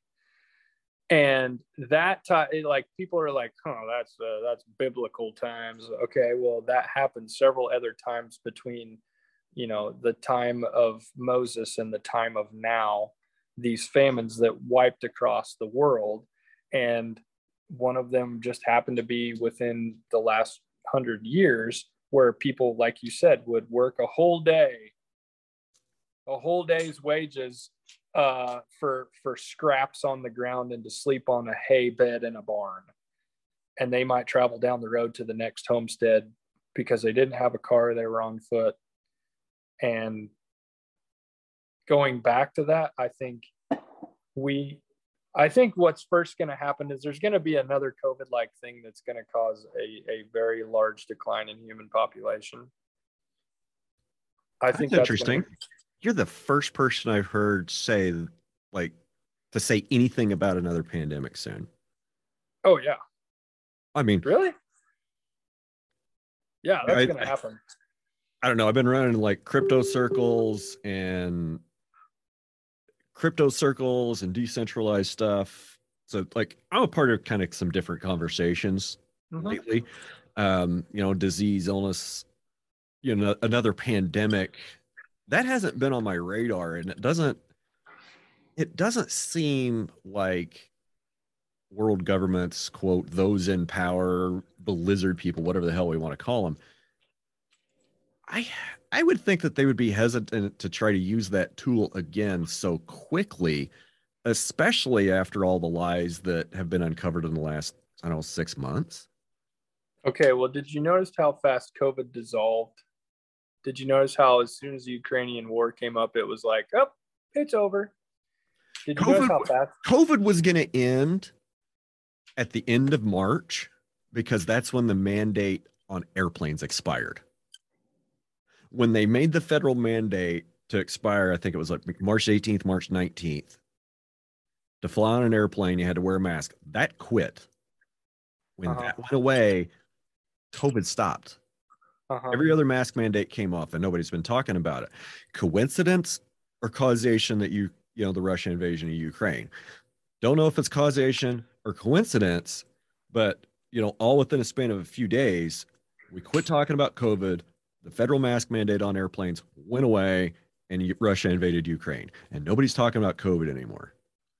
All we're talking about is how terrible Ukrainian people are. And, you know, th- this is a whole other can of worms in itself. And for the listeners, this was recorded literally two weeks ago before release date. So things might be a little bit weird and out of date.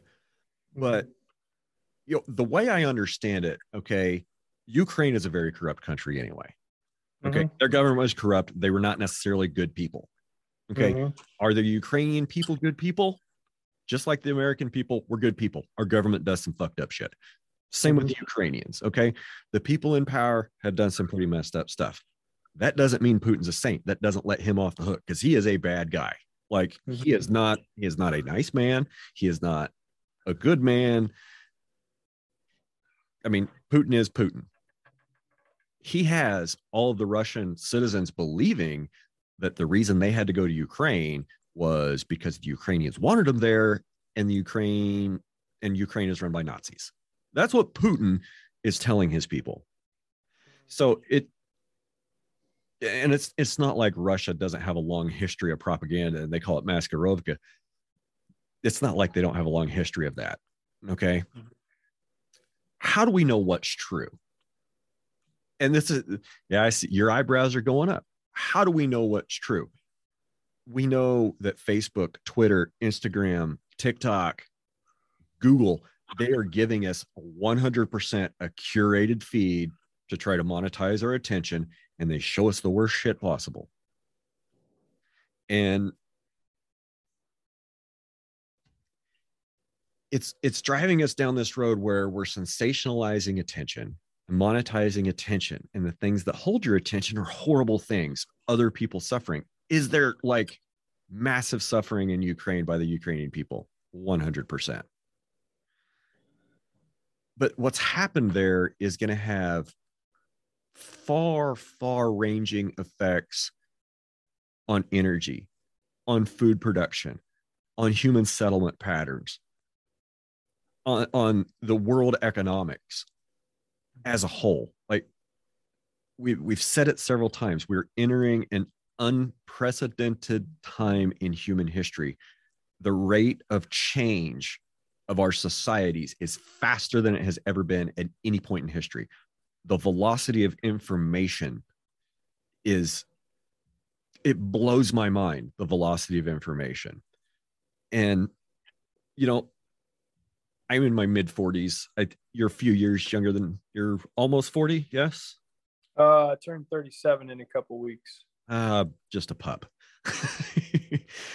but it, we're not that much different in age. Yeah. Okay. Yeah. We grew up and saw a lot of the same stuff. Mm-hmm. And looking back from now, you know, how long has the handwriting been on the wall? How long have we been able to speak? How long have we been able to speak the language to read that handwriting on the wall? Or has it always been there and we've just walked by it with blinders on? For me, it, it jumped out and clawed at me at 2016.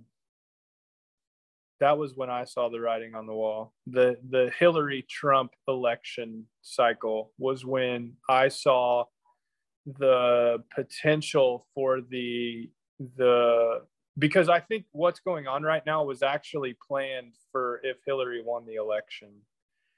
And it was it was sidetracked when Trump took out and kind of So you, you think you think we're four years behind the the big the big master evil plan or whatever? well look at look at how much China and Russia have prepared themselves going in. I mean, China's sitting on 60% of the world's grain supply right now. And they've bought most of that in the last four years. Yeah. That's it. Yeah. So to me, like when I saw that happening, I felt this huge rush of urgency during that. And I felt a breath of fresh air and a sigh of relief when the election didn't go as expected. And it bought me some time to really get things solidified in my homestead, really ironed out. And I got, you know, I got a ton of things in place in a short amount of time. And, uh, you know, as far as food, food sovereignty, food resiliency, building my network, building my tribe, I did, I did all that all throughout the Trump presidency and uh, I I just I didn't pay attention to what was going on. Uh, my focus was build, build, build, build, build, build, build. Uh, yeah. So 2016 was where me and a lot of other people that I've started to connect in my tribe really felt this shift going on in the energy of I don't know, just daily life, daily civilization. People made life altering decisions, quitting their job, relocating, just doing a lot of things differently and, and not apologizing for it. And that was a big signal to me that really helped me have the confidence that believing in what I was doing for the right reasons was when I started looking around and go, man, there's a lot of other people doing what I'm doing. I'm just going to keep my head down and keep going, you know? So have the last two years been a lot of validation for you? For me, it's like having conversations with people and you know kind of like when you're testing out the water to kind of like see how awake a person is in a new acquaintance and you'll throw out like certain like little niblets of information just to see how they react to it and be like oh yeah this person does know about that. Okay so now we're we're on to this level of trust. Let's see if they know about this. And and you go down and it's like people put on this front of like you know they kind of pretend like they're just an average everyday human and then you start unpacking stuff and you're like holy crap you're really switched on. You really know what's going on. Oh yeah actually we've been we sold everything and bought an rv and we're living in the backwoods and oh wow okay cool.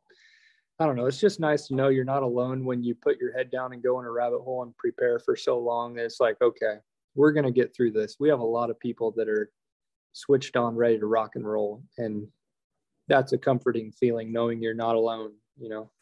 So. And that's why it's important to build community and build relationships so we don't have to go through this alone or alone as a as a single human. Right. Even alone as a family unit because even even a good family unit like yours with your four kids i know they work their butts off. I know you work your butt off. I know your wife works hard. But is it enough no it's not but I think there's a sweet spot where you you also can't worry about feeding the world. But I think you know the the average size. You look at like look at the Native American population when they had a tribe or a, a, single gathering. How many teepees would you usually see at a normal campsite? They had a chief, and how many people would that chief oversee? You know, when they survived as a normal, you know, small groups, they might have a big tribe of Cherokee or Cheyenne Indians, it would be thousands of thousands of people. But when they stayed together in these small units, they're, they're what bands. was the most right? What was the most resilient size that didn't make you an easy target? That you could travel light, that you could accomplish a lot. You didn't have too many mouths to feed. You didn't have too many people. You know, you had the right amount of warriors to protect and go hunt. You had the the right amount of children to help do small hands-on things. And once you got to a certain size just like a beehive you would split. Right.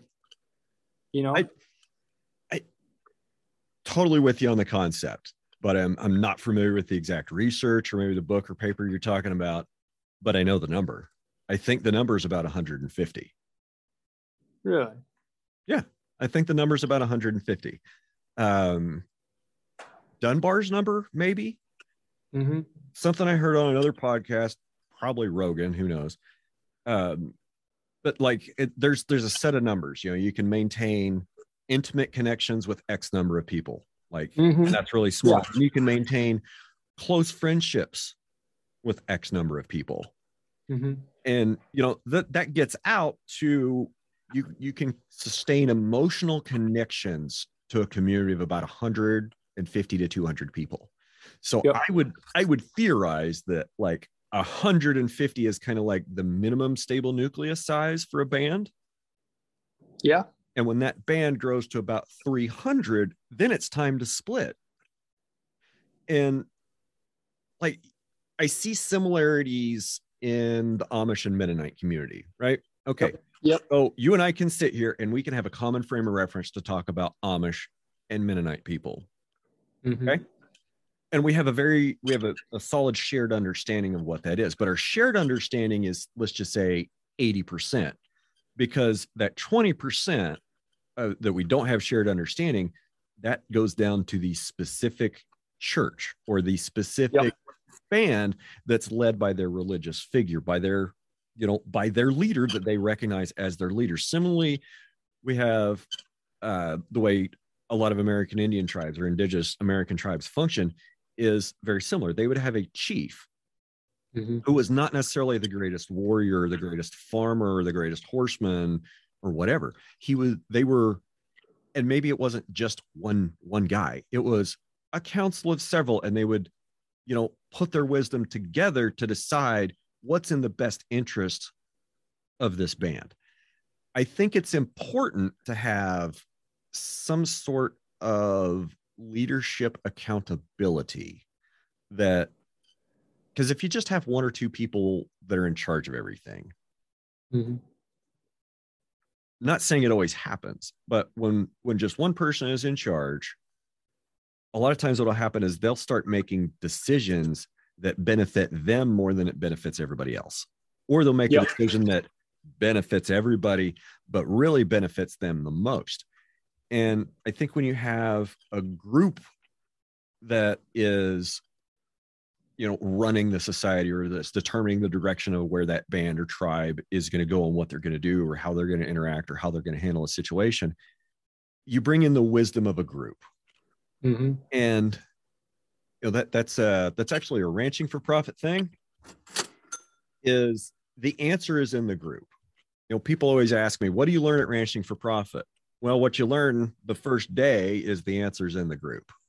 Mm.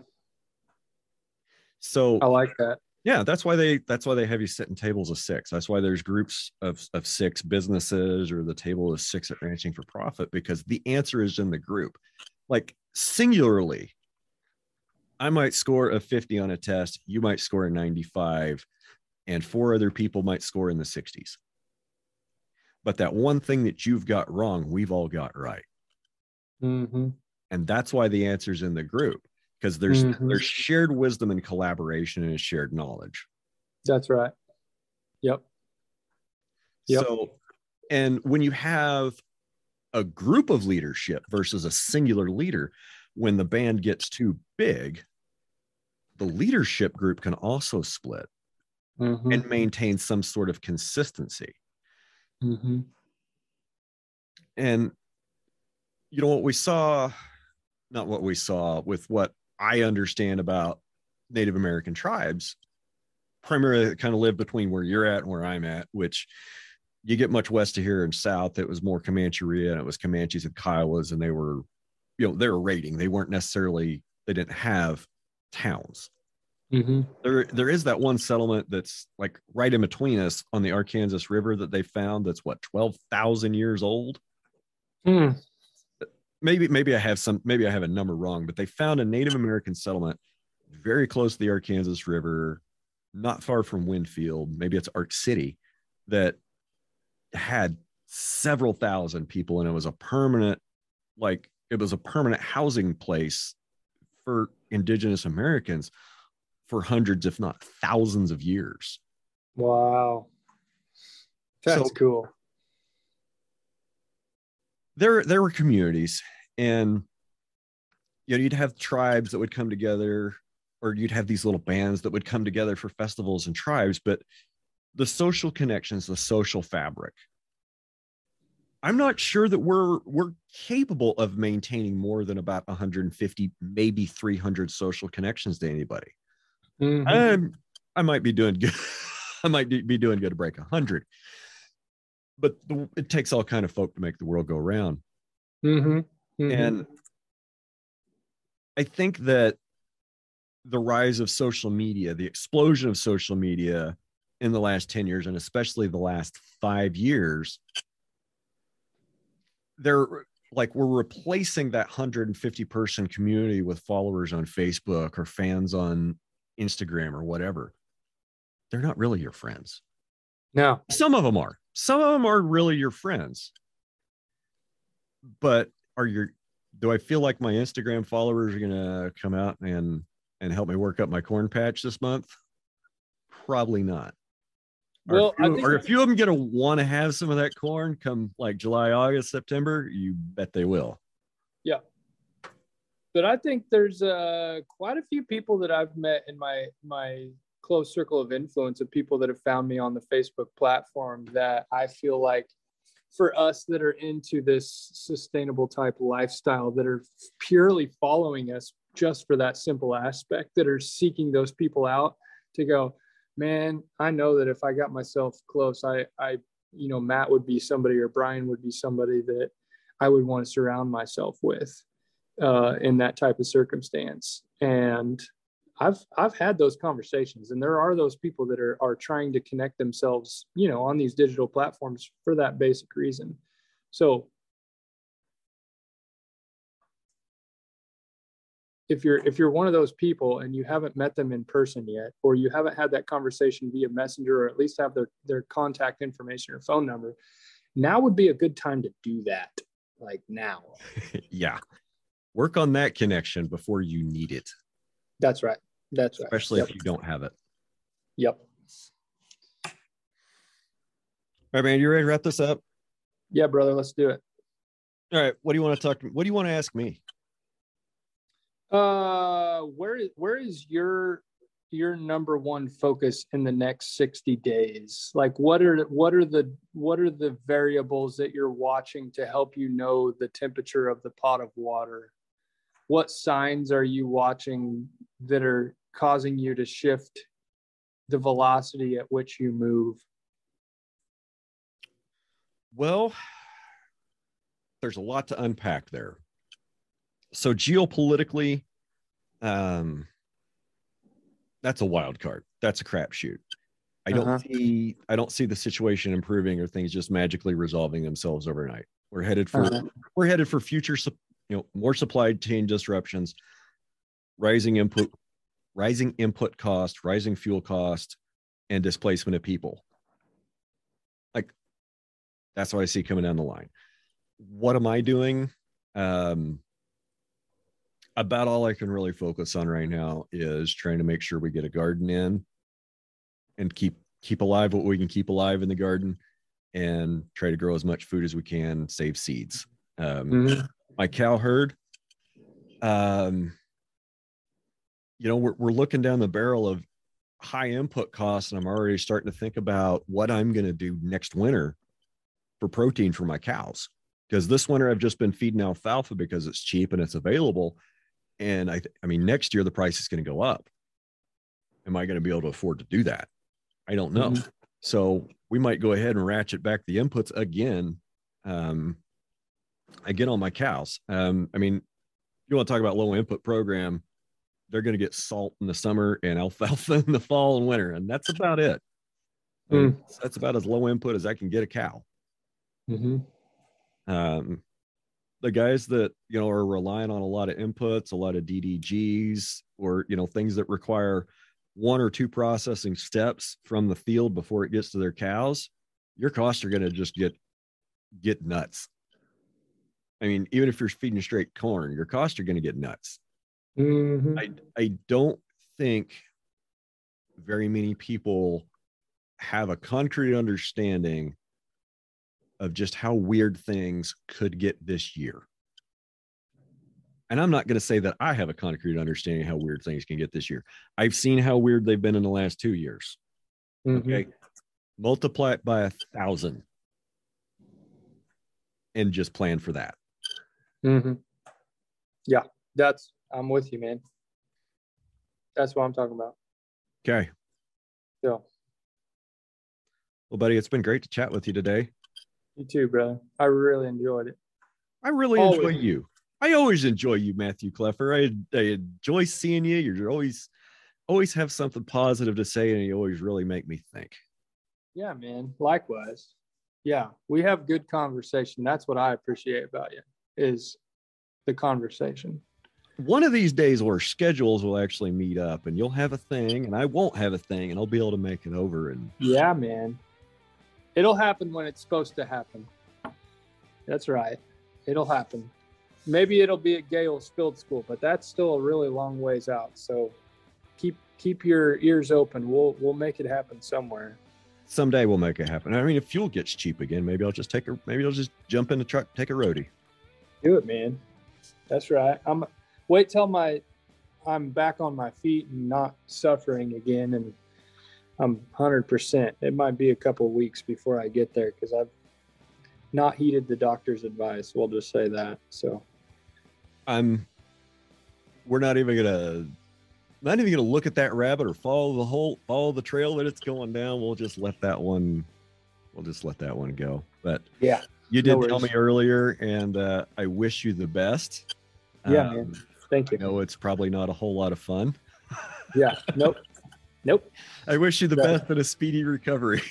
Yeah, man. Thank you. I'm going to keep building my ark and uh, getting ready for go time because, yep, it's it's here.